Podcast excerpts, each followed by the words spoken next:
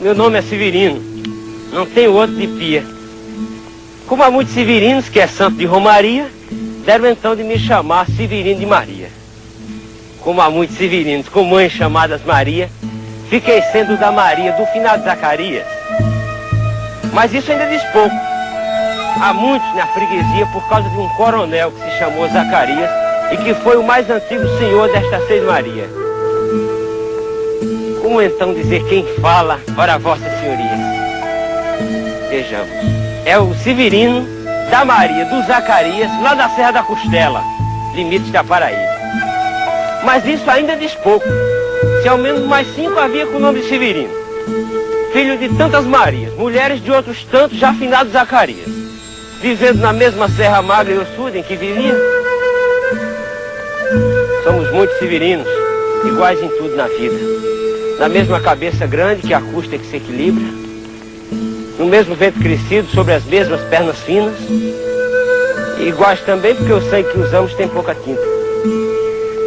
E se somos severinos iguais em tudo na vida, morremos de morte igual, mesmo a morte severina. Que é a morte de que se morre, de velhice antes dos 30, de emboscada antes dos 20, de fome um pouco por dia. Mas para que me conheçam melhor, vossas senhorias, e melhor possam seguir a história de minha vida, faço a seu Severino, que em vossa presença emigra.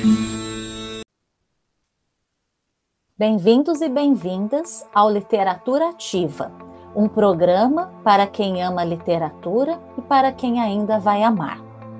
Esses versos que ouvimos são do poema dramático Morte e Vida Severina, escrito por João Cabral de Melo Neto entre 1954 e 1955.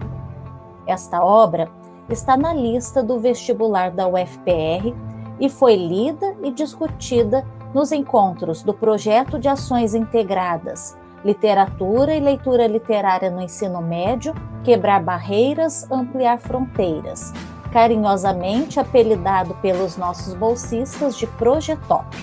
O poema conta a história de um dos tantos severinos que parte do interior de Pernambuco, fugindo da seca, em direção a Recife, em busca de melhores condições de vida.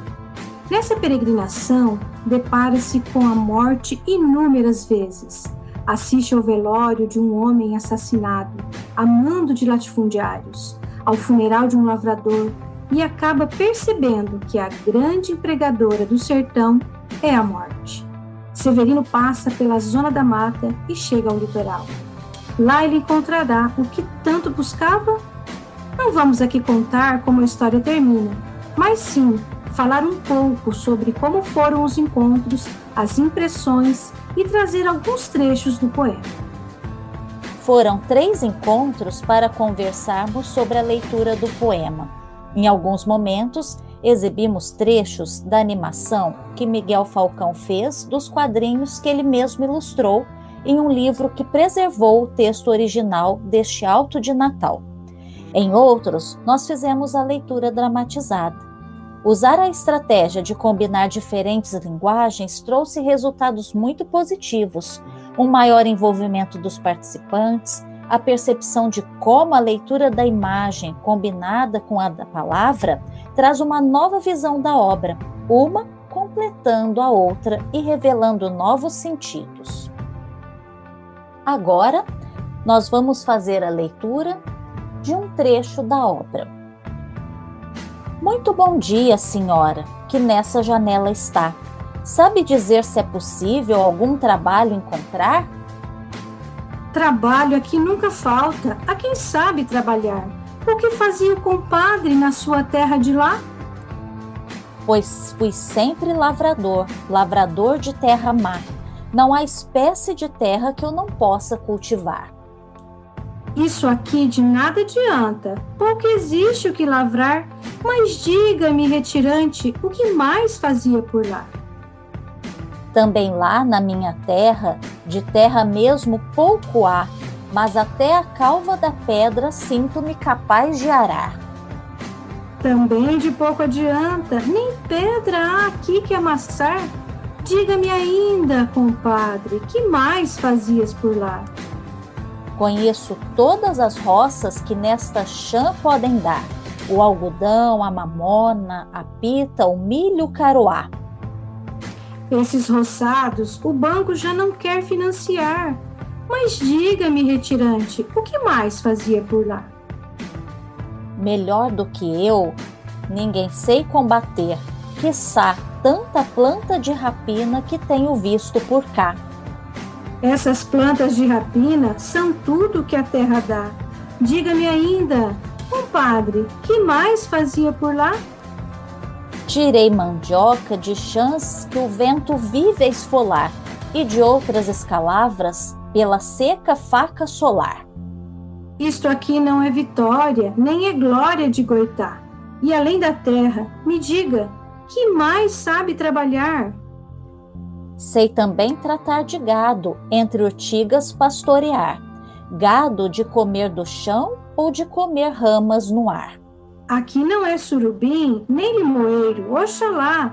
Mas diga-me, retirante, que mais fazia por lá?